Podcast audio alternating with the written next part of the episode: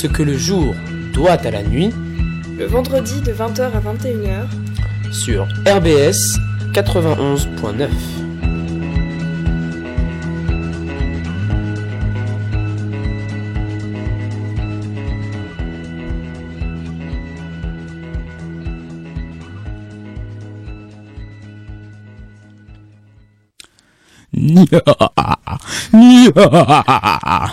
Bonsoir, auditeur perdu. Tu as été assez fou pour t'aventurer sur RBS 91.9, la radio démoniaque. Ce soir, sorcières, vampires, trolls et lyonnais sont avec nous pour invoquer le démon Satan, prince des enfers qui jaillira des fleuves du Styx. Invoquez-le avec moi. 666, 666, Marine Le Pen, Marine Le Pen, Jean-Marc Morandini, Jean-Marc Morandini. Oh, oh, oh. Bonsoir amis auditeurs. Excusez-moi pour cette euh, incarnation du démon. J'étais possédé par l'âme des anciens responsables radio. si vous êtes... C'est méchant Grégoire, vraiment. Je crois qu'ils sont très vexés quand ils m'arrivent. Oh, je les aime. Non, c'était mieux. Un trait d'humour, bien sûr, puisque nous sommes bien sur RBS 91.9, c'est ce que le jour de à la nuit. Et vous l'aurez compris, chers auditeurs, ce soir, c'est une émission sur Halloween, la fête qui fait peur et qui en, qui ensorcelle les âmes des jeunes enfants. Petit point historique tout d'abord, pour rappeler qu'Halloween est une fête non pas américaine, mais bien anglo-saxonne qui date de très longtemps, puisqu'à l'époque, le nom Halloween vient de l'ancien anglais All Hallows Even, qui veut dire en anglais, en vieil anglais, la veille de la fête des saints en fait de la Toussaint. Donc même avant que de la Toussaint soit une fête euh, euh une fête officielle officialisée par le Vatican, cette euh, le mot All Hallow Even existait déjà, donc la fête existait. Dans les îles, euh, la tradition par exemple la plus populaire, donc Jacob's Lantern, le fait de mettre une bougie dans sa citrouille vient des îles irlandaises. Et elle s'est exportée aux États-Unis, notamment avec la masse d'immigration irlandaise suite à la grande famine des pommes de terre à la fin du 19e siècle. Elle a évidemment été popularisée aux États-Unis et s'est exportée dans beaucoup de pays anglo-saxons, comme vous le savez aujourd'hui, et elle est présente en France dans une moindre mesure. Vous savez tous qu'en septembre, la Zombie Walk a lieu à Strasbourg. Je ne sais pas s'il y a des participants avec nous ce soir, mais je vais présenter les chroniqueurs qui vont nous parler de choses un petit peu effrayantes ce soir, donc attention à vos oreilles. Je commence par Cérine. Bonsoir Cérine. Bonsoir. De quoi vas-tu nous parler ce soir Je vais vous parler des creepypastas, enfin l'horreur sur Internet, plus, généralement. À côté d'elle, nous avons Quentin. Bonsoir. Qui revient pour sa deuxième émission. Quentin, de quoi vas-tu nous parler euh, Des implications morales des films d'horreur, plus particulièrement des slashers. Slashers, intéressant. Il me semble que ce sera une chronique qui interviendra après celle de Antoine. Bonsoir. Qui nous fait sa première radio ce soir. Ouais. Comment te sens-tu, Antoine? Ça va, ça va. De quoi vas-tu nous parler? Euh, Du cinéma d'horreur et donner quelques idées euh, pour euh, vos soirées Halloween. Mhm, qui arrivent dans pas longtemps, on a hâte de les entendre. Tout de suite une petite musique pour se mettre dans l'ambiance. Voici le grand Hitchcock, Psycho.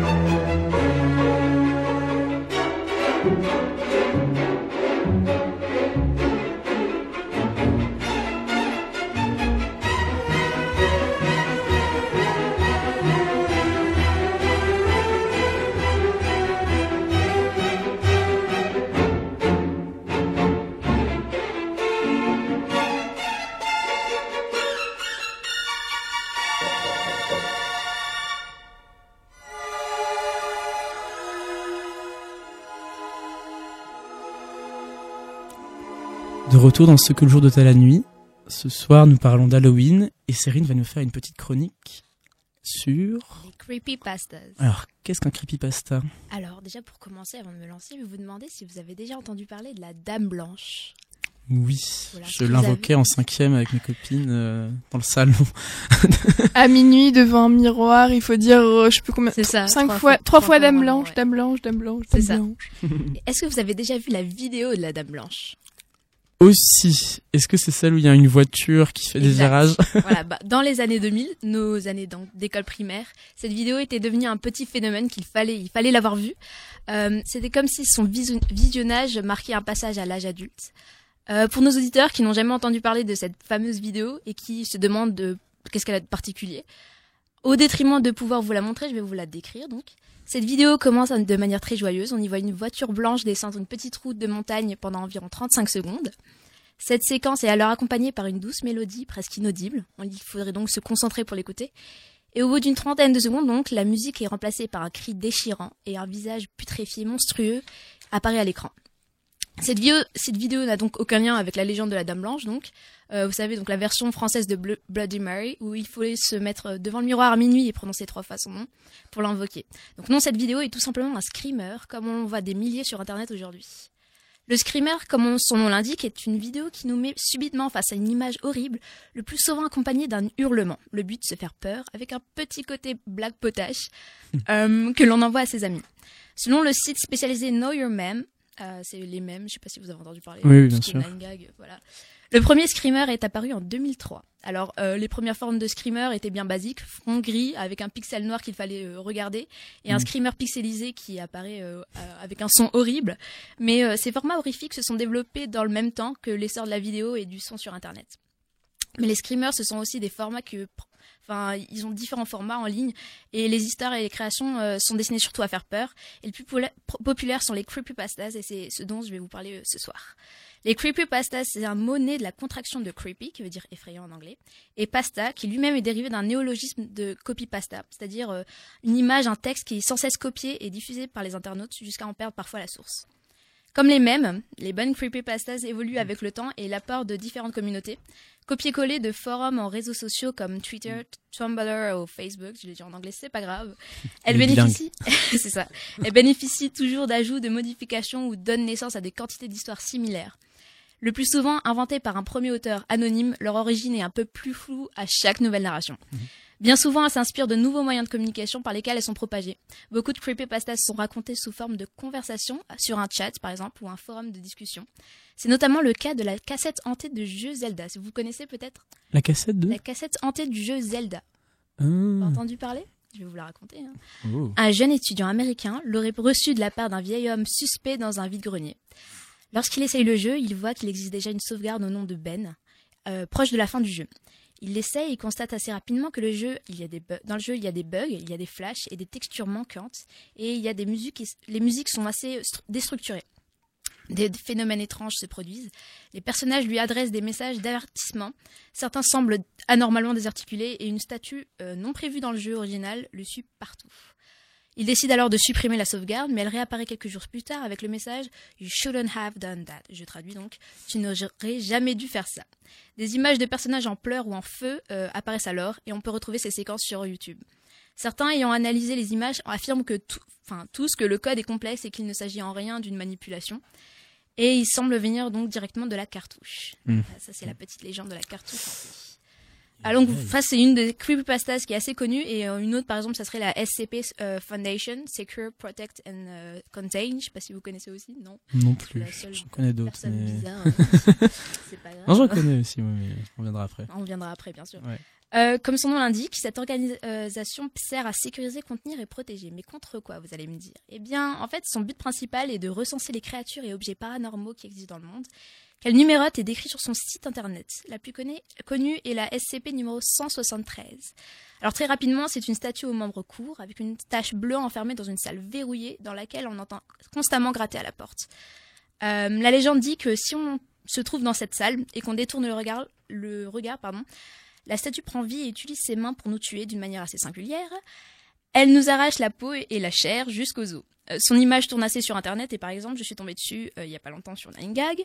L'autre jour, avec comme inscription identifier un ami ou, en commentaire où elle vous retrouvera, donc la statue.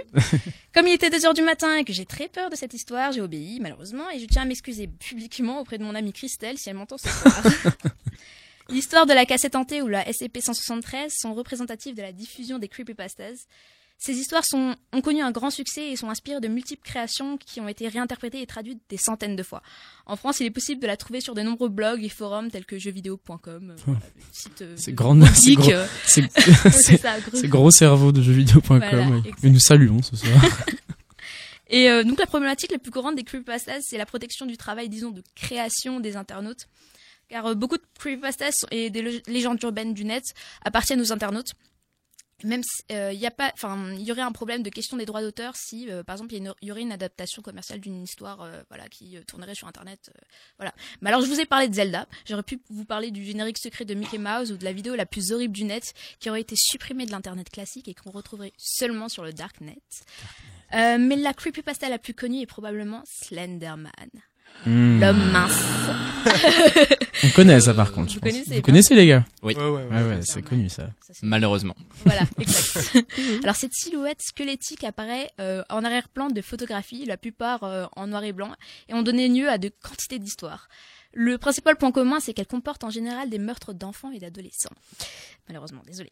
S'il demeure mystérieux, le Slenderman a une origine bien connue par contre.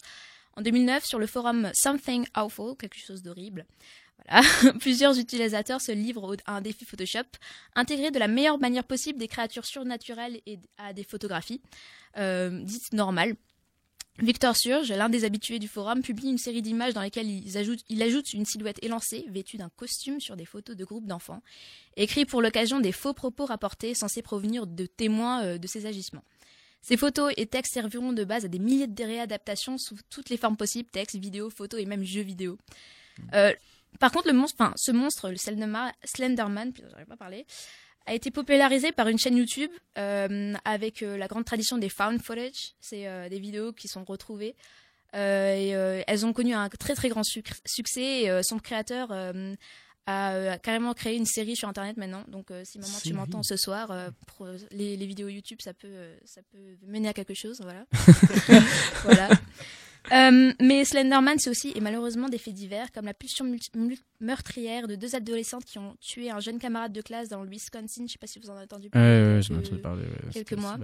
Donc 18 coups de couteau, euh, voilà, je vais pas de, je vous ai épargné les, les- Et le- les Et le truc c'est... Non, toi tu l'as dit. Ah non, je disais juste que c'était violent. enfin. Ouais, ouais. Un petit peu.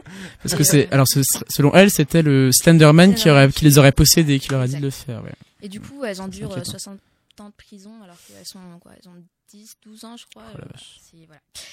Et du coup, mais euh, le Slenderman, c'est aussi, non, voilà, je l'ai déjà dit, l'enfance et tous les loisirs jouent un très grand rô- rôle dans la naissance et le développement de plusieurs creepypastas majeurs.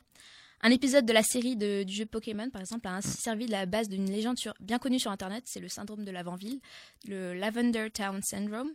Euh, Lavanville est un village, donc j'explique, que le joueur traverse dans Pokémon rouge et Pokémon bleu, et a deux particularités. Elle abrite un cimetière de Pokémon, et surtout, la musique qui accompagne le joueur est quelque peu angoissante.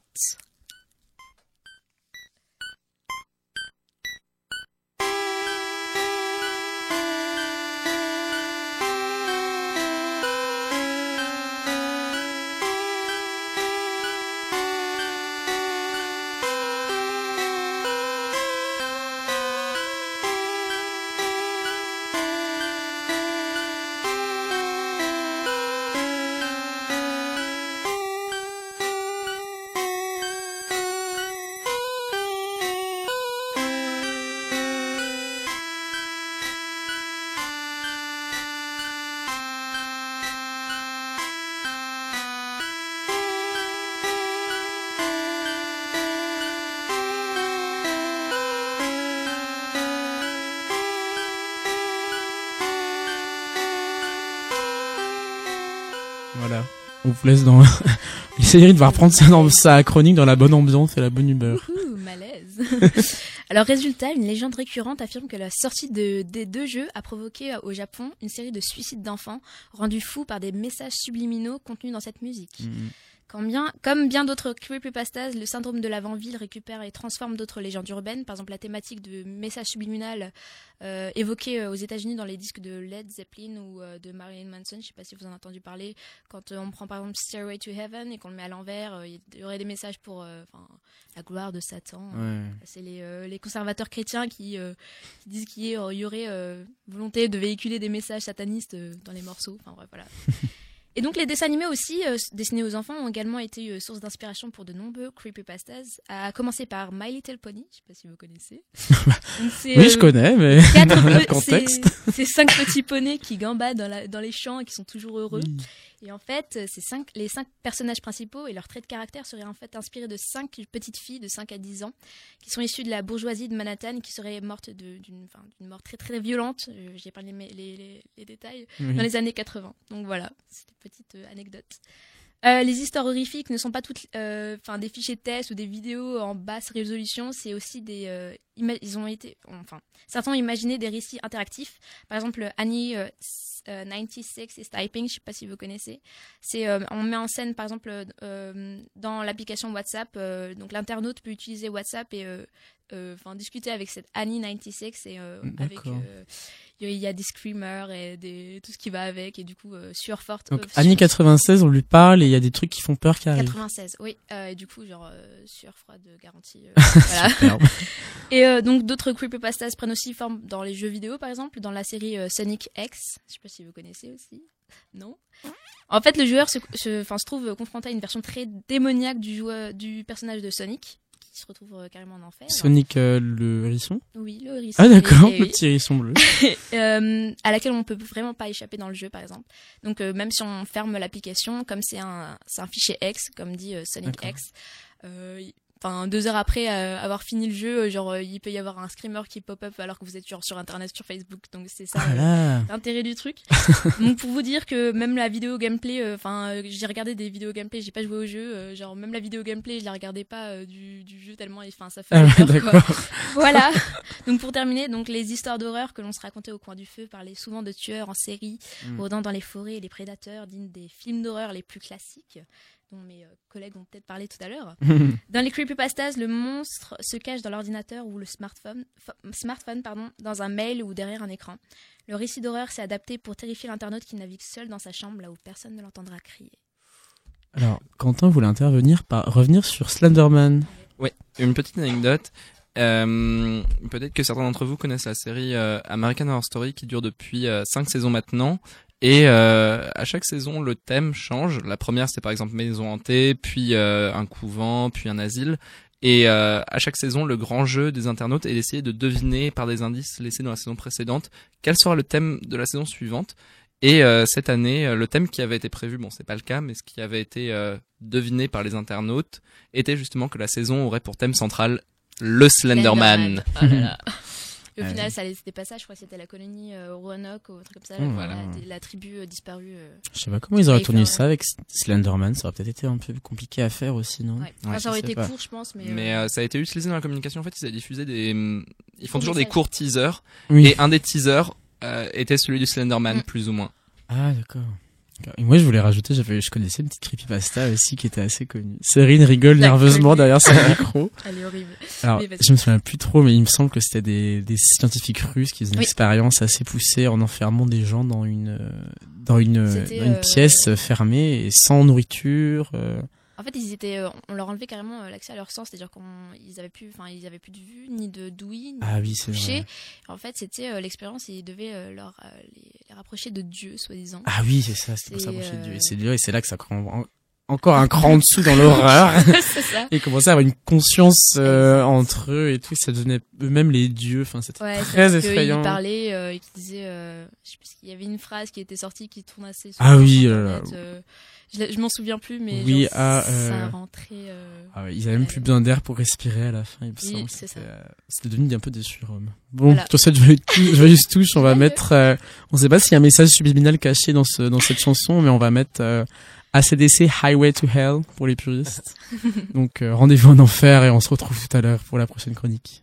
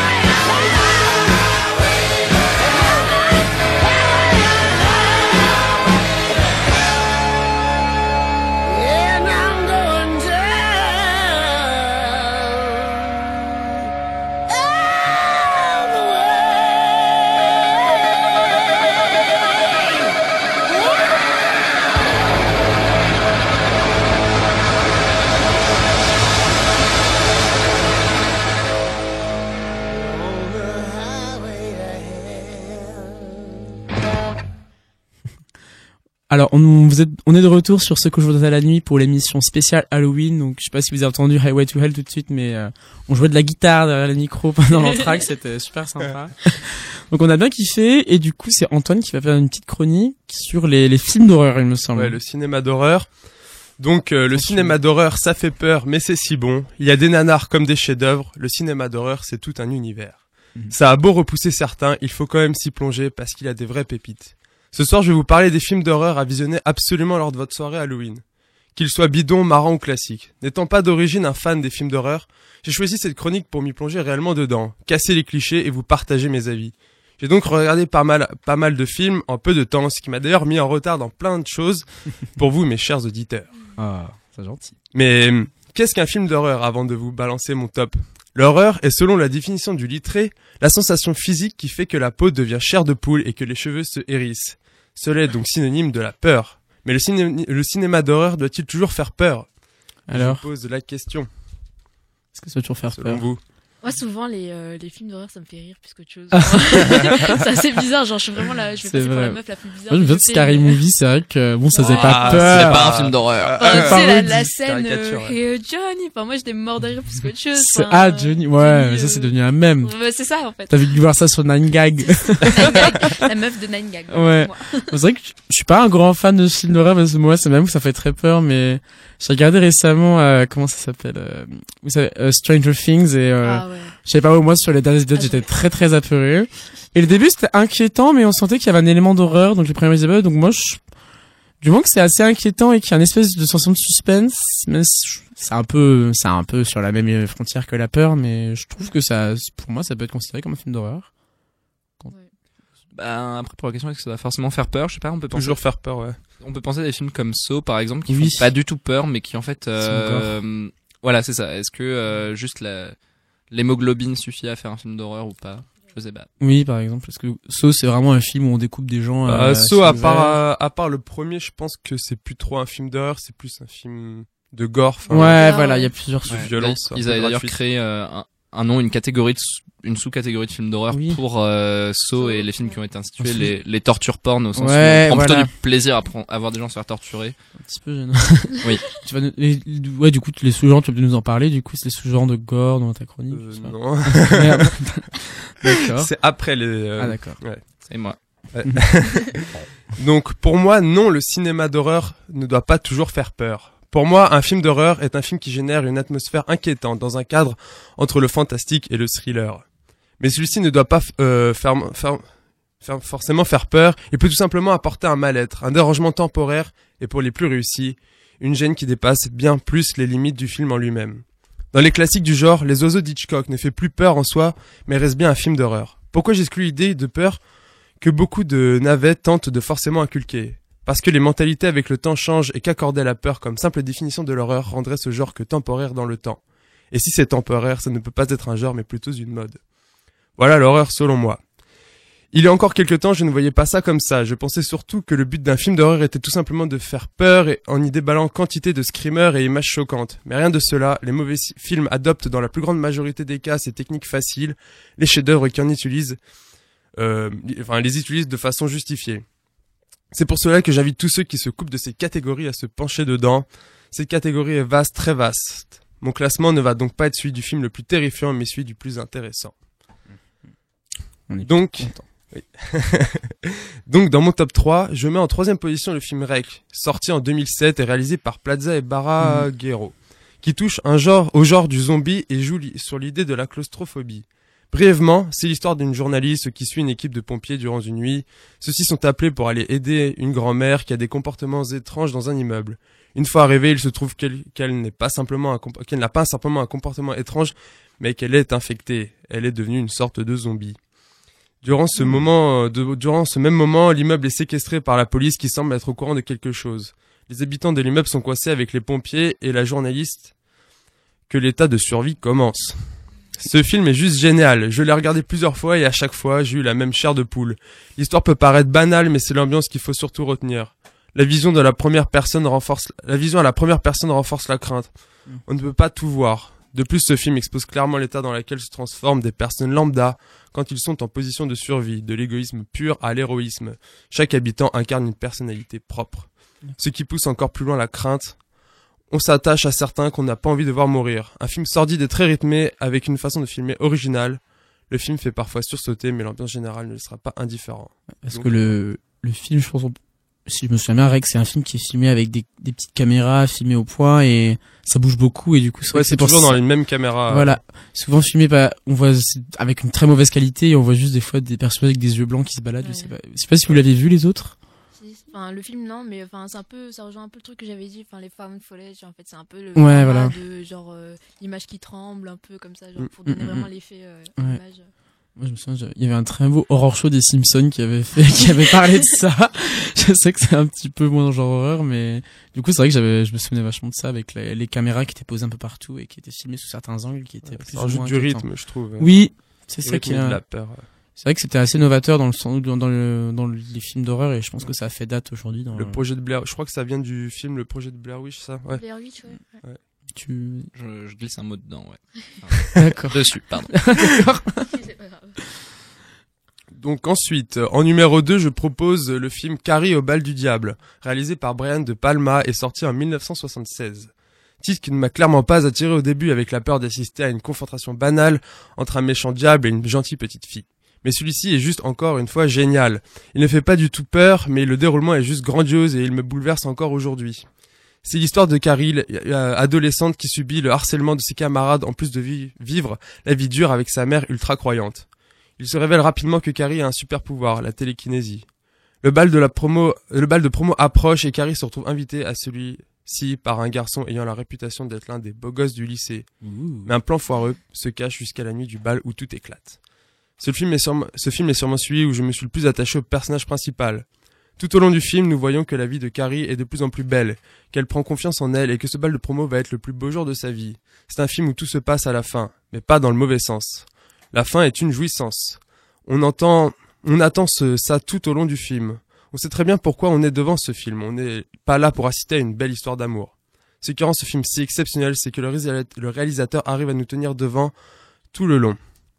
Alors que cette partie aurait pu tout simplement être euh, celle d'un banal film d'adolescent. Mais pourquoi ne pas avoir raccourci l'ensemble du film et rallonger la fin? Si le réalisateur avait fait ça, le film aurait été banal. Pas mauvais, mais bel et bien banal c'est ce temps, ce lien qui se crée avec Harry, la beauté de l'histoire qui s'accentue, pour au bout du compte une noirceur sans précédent, un film à absolument voir pour s'approcher du cinéma d'horreur sans être choqué par les images et qui montre qu'un film d'horreur peut aussi être beau dans son sens propre. Moi je connaissais pas celui-là, je sais pas si vous le connaissiez aussi celui-là. Le Carrie Moi j'ai lu le enfin j'ai euh, vu le dernier film qui est sorti en 2012. Ah c'était une il y avait plusieurs il y avait des suites? Il y a eu, un remake ouais 2012 2013 ouais mais je pense que c'est moins bien. Faut regarder l'original. il est excellent. Bon, d'accord. Et donc le top 1 qu'on attend avec impatience. Et le numéro 1 est Massacre à la tronçonneuse de Top Hooper sorti en 1974, donc celui premier du nom. L'histoire est encore une fois basique, une bande de jeunes qui s'arrêtent dans un lieu paumé parce qu'ils n'ont plus d'essence et qui décident d'aller s'aventurer dans une maison abandonnée avant de se faire massacrer. Mais l'ambiance du film est juste waouh. C'est malsain, c'est morbide et c'est puissant. Ce film est horrible, horrible dans le bon sens. Tout est fait pour nous torturer et avoir peur autant que les personnages. Les morts arrivent vite, mais la dernière s'éternise. C'est cela qui fait tout le charme malsain. On voit ce dernier personnage souffrir mentalement.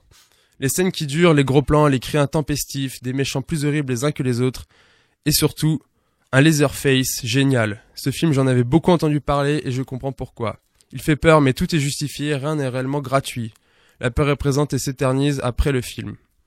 Cet inconfort est admirable dans le sens que j'ai rarement vu un film aussi puissant dans ce qu'il peut nous transmettre. Avoir absolument si vous voulez vraiment flipper. Contrairement aux autres films que j'ai présentés ici, âme sensible, s'abstenir. Mais c'est un chef-d'œuvre à voir tôt ou tard, au moins une fois dans sa vie et surtout cette année à Halloween. Et euh, une petite anecdote euh, par rapport à ce film-là. Euh, les acteurs n'ont jamais rencontré le celui qui joue le Laserface sans le masque. Et pendant pendant le pendant qu'ils ont tourné le film, les acteurs avaient vraiment peur de lui. Ah d'accord. C'est super angoissant. Non mais c'est vraiment. C'est vraiment parce que ça me fait penser. Il y a toujours plein de petites histoires dans ces films. Là. Il y avait pas un film hanté là où il y avait tous les acteurs qui étaient. Je sais plus c'est lequel. Vas-y. tous les acteurs, ils ont eu des merdes après, ils se sont fait tuer dans des Poltergeist. super. C'était Poltergeist. Oh là là là là, super badon ça. Parce que à chaque fois, il y a des gens qui ont des histoires comme ça de films où ils Mais sont- ça c'est pareil, ça a été lancé par euh, le projet Blair Witch comme idée euh, de communication autour d'un film, de d'utiliser les acteurs. En fait, à- quand ils ont tourné le projet Blair Witch et qu'ils l'ont sorti, ils avaient fait signer un contrat aux acteurs comme quoi ils devaient accepter de disparaître pendant plusieurs semaines. C'est-à-dire que des faux avis euh, de, de la mort des acteurs avaient été publiés en même temps que la sortie du film pour rendre l'ambiance encore plus angoissante. Plan de com. euh, Ouais, super, c'est pas mal. Bah, Bah, c'est peut-être aussi euh, juste, euh, tiens, ajouter par rapport à ça. En ce moment, aux États-Unis, on entend beaucoup parler euh, des clowns tueurs qui font peur. oh là là, Et euh, il y aurait des rumeurs comme quoi ça serait peut-être une promotion euh, cachée pour euh, Un remake du film Ça, il est revenu. Ah, Ah oui. d'accord. Parce que c'est vrai ça Euh, c'est un livre à l'origine. Il, est- il y a eu un film qui est sorti, je sais plus quand, 70-80. Et euh, bon, j'étais déçu quand je l'ai vu, euh, pour le dire. Mais euh, il y aura peut-être un remake euh, qui sortirait cette année ou enfin peut-être l'année prochaine. Parce que c'est vrai que je sais pas, est-ce que quelqu'un allait parler du des clowns après là? Bon, bah, on peut fa- faire un petit point là-dessus. Je sais pas si les auditeurs ont, ont entendu parler de ça, mais c'est vrai que c'était une mode qui s'est répandue euh, l'année dernière déjà à Profit Halloween aux États-Unis, et ça se vient pas, ça vient pas mal au, au- en Australie en ce moment. J'ai vu ça. Et il y a une vidéo qui tourne en ce moment sur internet où euh, il y a il y a un mec en fait qui qui voit un clown et qui, qui arrête sa voiture, il sort, il donne un gros coup de batte de baseball dans la tête et après il l'écrase en voiture et, Ah. et on voit en fait et, et ils courent, ils continuent leur trajet en voiture. Il y a un, autre clown qui arrive et qui leur fonce dessus, qui ça fait c'est très inquiétant. Et en plus c'est vrai que c'est un phénomène, on sait pas trop comment le gérer en fait à part euh, les autorités sont un peu démunies face à ça au final. Je sais pas s'il y aura des solutions. Parce. Il y, a deux Mais- ans, il y a deux ans, c'était beaucoup en France. Enfin, je sais pas si vous en avez entendu parler. Il y a deux ans, à Strasbourg, il y en avait deux ou trois, genre dans le quartier de l'Elzo. Enfin, j'étais en terminale, du coup, on évitait de sortir. Genre, C'est vrai? Si, si, si, bah, après, enfin, les gens, euh, enfin, c'était euh, juste avant les attentats, du coup, euh, enfin, la police, enfin, on n'était pas vraiment dans le sentiment un peu de peur. Bon, je, pars, je rentre dans le, le politique, mais c'est pas grave. Mm. Mais euh, après, enfin, il- ça s'est arrêté au bout de, voilà, 3-4 semaines. Enfin, après Halloween, les gens, enfin, ils ont, ils ont passé à autre chose, quoi. Mais, euh, si, si, à Strasbourg, il y en a eu, euh, pas au centre, si, il y en a eu euh, sur le quartier de l'Esplanade, en fait. L'esplanade, on, Euh, on sortait, on sortait euh, genre de l'université, genre le tard le soir quand on a eu des cours de TD, euh, genre il y avait une alerte. Je, me- je me rappelle une fois euh, de tout groupe de TD, euh, genre de la fac de droit. euh, Attention, il y a Non. un clown qui tourne. Voilà. Flippant, ouais. Ils ne distribuent pas des ballons. Ouais, super. Et je sais pas si vous avez vu, j'aimerais juste parler du film, le prochain film Ouija. Vous avez pas vu les pubs sur YouTube?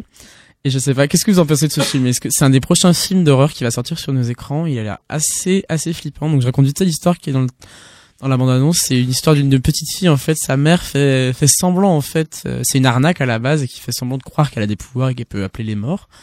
Et en fait, il y a sa fille qui va servir d'un espèce de triangle avec une espèce de, de glace au milieu pour, euh, vous savez, sur, qui se déplace sur un espèce d'alphabet pour faire parler les morts. Et en fait, elle va appeler son père qui va la posséder et qui va commencer à essayer de tuer toute sa famille, notamment sa maman pour qui il y a eu une histoire conjugale assez pénible, je crois. Donc, je sais pas si vous avez, est-ce que vous allez le voir? Vous pensez aller le voir ou pas? Je pense que je vais essayer de. le Ah, voir, euh, d'accord. Je pense. Ouais, Moi, j'en ai pas entendu parler, mais maintenant, comme je suis dans ma lancée des films d'horreur, euh, sûrement alors. Que- sûrement. D'accord.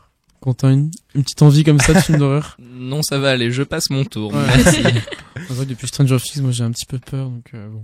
voilà. Euh, Bon. Hum, Et pour euh, finir rapidement, euh, les films d'horreur, ce n'est pas forcément toujours euh, des films qui font peur. Enfin, comme comme ça, ceux que j'ai présentés, il arrive par- parfois qu'ils soient marrants. Marrants pour deux façons, soit parce qu'ils sont des navets, soit parce qu'ils cherchent réellement à faire rire. Tout le monde connaît Scary Movie dans le genre caricature lourdingue mais marrante, au Oui. moins pour le premier. Sinon, je conseille vivement Shaun of the Dead, qui est l'histoire de deux potes qui se retrouvent du jour au lendemain dans une ville remplie de zombies. Et aussi, bienvenue euh, à Zombieland, que sûrement tout le monde connaît, mais qui est excellent Génial. qui est un road trip bien marrant sur le thème de, zi- le thème de déteste les zigouillage films de zombies. zombies. moi, je sais pas si. Ouais. T'aimes pas les films de zombies? Non, je déteste ça. Mais la seule personne qui me fait aimer les zombies, c'est Michael Jackson dans ce film-là. Quelle transition. je suis impressionné. Ouais, Par et, moi-même. euh, et ces deux-là arrivent à parfaitement mêler l'effroi et la comédie. Mais pour la pure comédie, restez sur les classiques qui sont Scary Movie. Et rapidement, je me dépêche. Si tu préfères, euh, si en film récent, euh, qui sont plus dans le sensationnel, il y a les films de James Va- Wan, Van, W-A-N, enfin je sais pas comment ça se dit, qui est spécialiste des films d'horreur à gros budget, qui a notamment fait Insidious, Conjuring, le premier saut et qui a coécrit les sauts suivants. Et pour finir, pour ce qui est des navets, pas grand chose à dire, il est facile d'en trouver avec notamment des films comme La Maison de Cire ou bien Paranormal Activity qui sont dans les plus connus. Sinon, il est facile de tomber sur un navet. Il suffit de regarder au hasard un film d'horreur. Il y a de grandes chances qu'il soit nul. C'est triste mais vrai. La plupart des films dans le genre sont des navets. Mais un navet peut quand même être utile. En regarder un peut permettre aussi de mieux apprécier les chefs-d'œuvre. Bon, ce soir, on sera tous une soupe de navets pour fêter ça. bon, allez. Michael Jackson, Thriller. À tout à l'heure.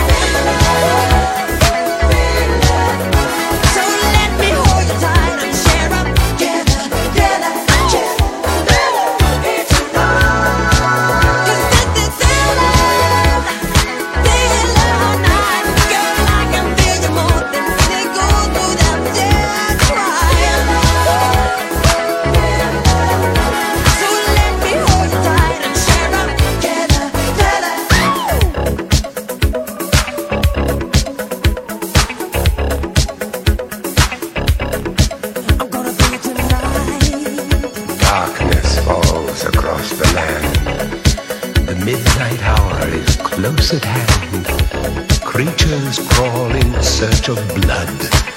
to terrorize your neighborhood.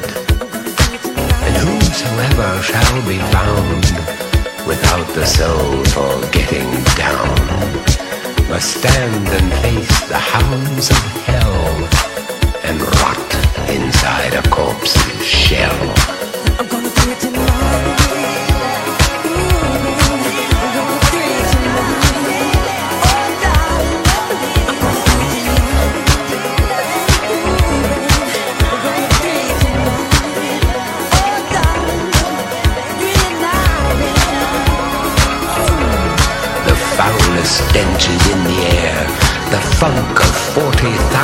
Years, and grisly ghouls from every tomb are closing in to seal your doom.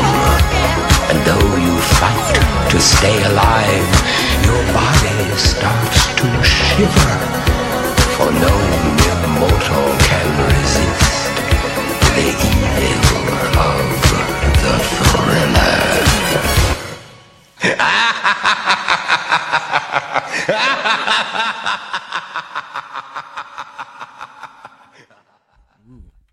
peur. bon Quentin, est-ce que tu auras le courage de faire ta chronique après cette musique effrayante Je suis pas sûr. Prends ton courage à demain. Allez, on y va. Chers auditeurs, bonsoir pour cette chronique sur les implications morales des slashers. Première question, qu'est-ce donc que les slashers? Très sincèrement, même les personnes dans le studio ne ah savaient pas pour la plupart. Je sais pas ce que c'est. Alors, les slashers, c'est un sous-genre des films d'horreur assez particulier puisqu'il implique systématiquement des adolescents ou des jeunes ados dans le des jeunes adultes pardon dans le rôle de la victime.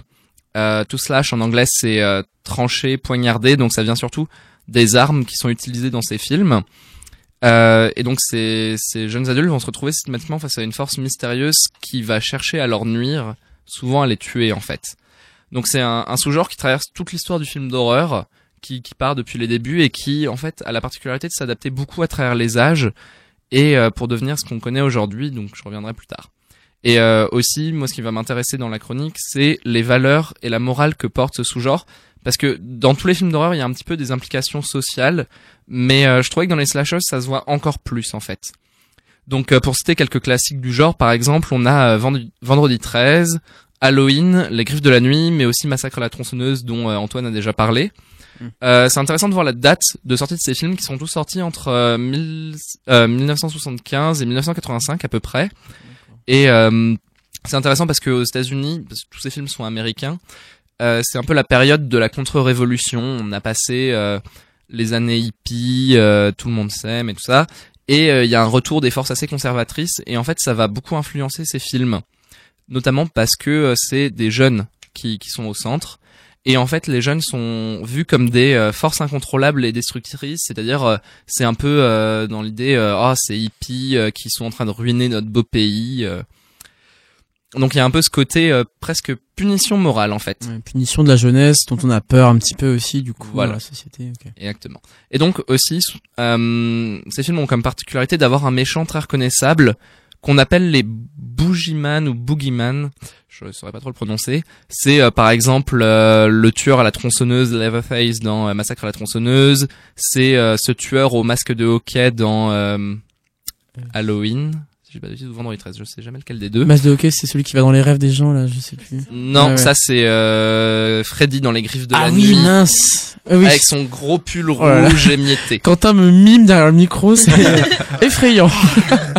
voilà. Donc, c'est Boogeyman. C'est des monstres mi-humains, mi-fantastiques. C'est-à-dire qu'on n'a pas affaire, euh, par exemple, à Dracula ou à des zombies. C'est bel et bien des êtres humains, mais qui sont dotés de caractéristiques surréelles, en fait. Par exemple, leur caractéristique est souvent de ne pas pouvoir mourir. Ça arrive dans mm. les films qu'ils se fassent tirer dessus et que deux scènes plus tard, ils reviennent pour euh, tuer encore plus de personnes. Donc ces, ces méchants sont souvent très peu caractérisés.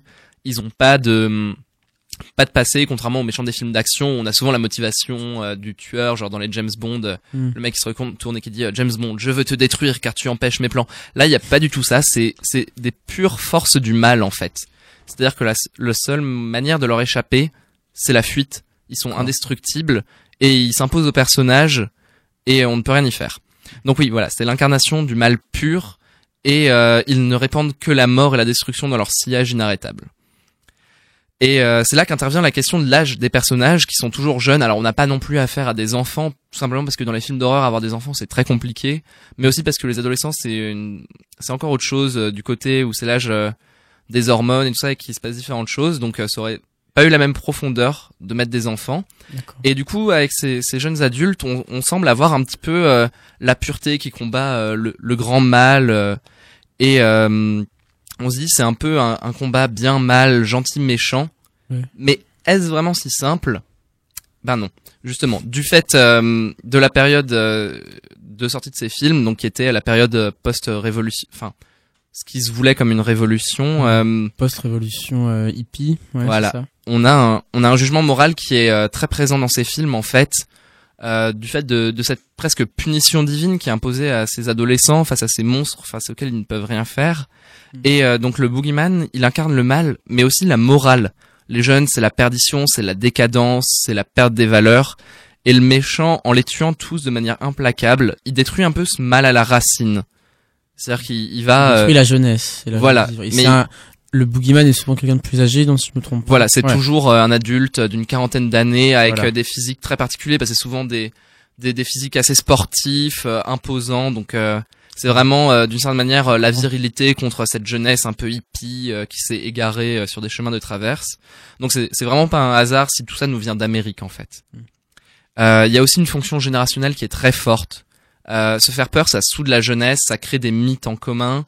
Euh, je pense qu'il faut beaucoup garder en tête l'idée que ces films se regardaient souvent dans les drive-in. Vous savez, ces fameux cinémas américains où tout le monde arrive en voiture. C'est souvent le garçon qui emmène son date sa chope comme on dirait chez nous, euh, et qui va chercher à se rapprocher euh, dans une dans la voiture pour après partir euh, sur les collines. Et euh, quoi, tous arriver. exactement, Grégoire. Et quoi de mieux, quoi de mieux pour se rapprocher de quelqu'un? On l'a tous fait dans la dans la maison hantée de la fête foraine du coin, qu'un bon film d'horreur. Et donc voilà, donc c'est aussi à ça que servent ces films. Voici, je me souviens quand tu te, quand tu te rapprochais de moi furtivement au moindre cri. Oh, Estelle. Bon. Ne changeons pas de sujet, je, je veux pas perturber l'audience. Donc euh, voilà, c'est pour ça que ces films sont restés aussi célèbres, c'est parce qu'ils sont inscrits dans l'imaginaire collectif des, des, jeunes spectateurs euh, qui les regardaient à cette époque. À des âges où normalement on n'a pas le droit de voir de tels films, on le précisera quand même. C'est comme avec les films euh, d'horreur sur Canal+.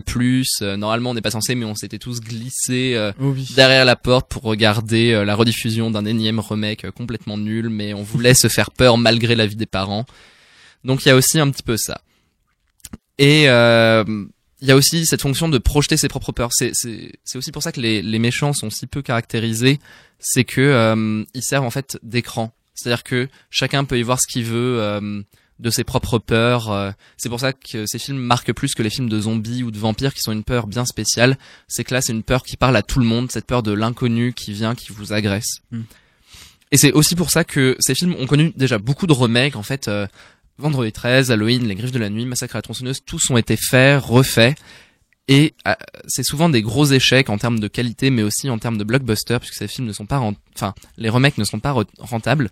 Et ça vient du fait qu'ils n'arrivent pas à retrouver l'air du temps qui a été si spécifique aux originaux et qui a permis leur succès. Maintenant, on est abreuvé d'internet, les mythes ont plus la même puissance. C'est-à-dire, on se fait plus peur sur les mêmes choses.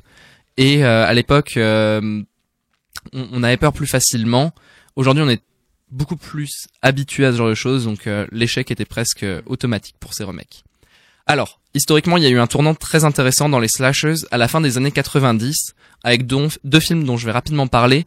Le premier, c'est le, le, fameux projet Blair Witch, premier film tourné en found footage, c'est-à-dire que la stratégie de communication se base sur l'idée que les images n'ont pas été tournées professionnellement, mais retrouvées. Et euh, c'est un film qui a eu, comme je disais, cette fonction très forte de mythe commun à une jeunesse, euh, du fait qu'il y avait encore plus d'identification parce qu'il y a très peu de choses qui sont montrées à l'écran. Euh, donc c'est un film qui a beaucoup marqué son époque. Euh, le deuxième c'est Souviens-toi l'été dernier, donc qui en termes de, de, scénario, de qualité est pas terrible, mais je mm. trouvais ça intéressant de le mentionner parce que on, la morale de ces films est mise beaucoup plus en évidence dans celui-là. On, la punition qui avant était implicite, l'idée de la punition de la jeunesse, cette fois ça y est, on en parle, euh, des conneries. Voilà, c'est-à-dire que l'entièreté du film repose sur l'idée que les jeunes ont fait quelque chose de mal et que c'est pour ça que le méchant vient les poursuivre. Dans euh, Souviens-toi l'été dernier, c'est qu'ils ont euh, accidentellement renversé quelqu'un euh, par une nuit d'ivresse et que alors je sais plus si c'est quelqu'un de sa famille ou un ami qui vient les poursuivre pour se venger. Donc à partir de là apparaît la, la, la mode des films d'isolation qui reprend un peu cette idée de, hum, de l'erreur explicite, c'est-à-dire que c'est des jeunes qui partent faire la fête dans des endroits très reculés, euh, notamment euh, les fameuses cabanes dans les bois ou euh, la maison, le ranch familial.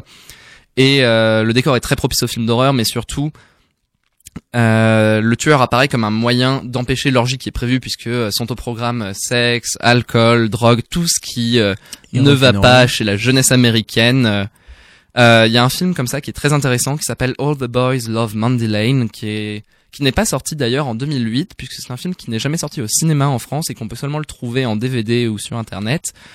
Euh, mais qui est très symptomatique, c'est d'ailleurs le premier film de Amber Heard qui est depuis euh, devenu assez célèbre pour son apparition dans le Loup Wall Street. Et euh, elle incarne cette figure de la femme tentatrice. C'est des lycéens qui décident de partir faire la fête dans leur cabane dans les bois et arrive un tueur, un, un, un membre du groupe est en fait le tueur et il en veut euh, à Mandy de ne pas l'avoir euh, choisi comme prétendant. Et enfin, ça me tenait à cœur de conclure sur un dernier film qui s'appelle It Follows, qui est un film d'horreur récent, beaucoup plus subtil, et notamment sur la question euh, de la responsabilité, puisque dans le film, une malédiction se transmet par le sexe. C'est-à-dire qu'une créature indéfinie, sans visage, suit la personne qui a eu un rapport sexuel, et le seul moyen de s'en débarrasser est d'avoir une autre relation sexuelle et de passer la malédiction à quelqu'un d'autre. Et euh, c'est un film qui est donc une métaphore sur le sida qui a touché les États-Unis, comme tout le monde le sait. Donc voilà, c'était un peu la conclusion sur comment les slashers euh, et euh, les films d'horreur sur la jeunesse peuvent avoir une portée morale. Merci beaucoup. merci à vous en tout cas de nous avoir tous écoutés. Donc vous pouvez réécouter les suggestions d'Antoine qu'on republiera sur les réseaux sociaux, notamment Facebook, notre Mixcloud également. On sera en pause pour les vacances puisqu'on va tous rentrer chez nous. Donc Estelle dans le pays lyonnais et moi dans ma Bretagne natale. Donc, euh, on espère que cette émission ne vous aura pas fait trop peur et vous vous, vous, donnera toujours autant envie d'écouter notre, notre émission. On est toujours là à 91.9 RVS les vendredis de 20h à 21h. On vous laisse avec Ghostbusters, la musique de la meilleure série de fantômes de tous les temps. Bonne soirée à vous et bonnes vacances.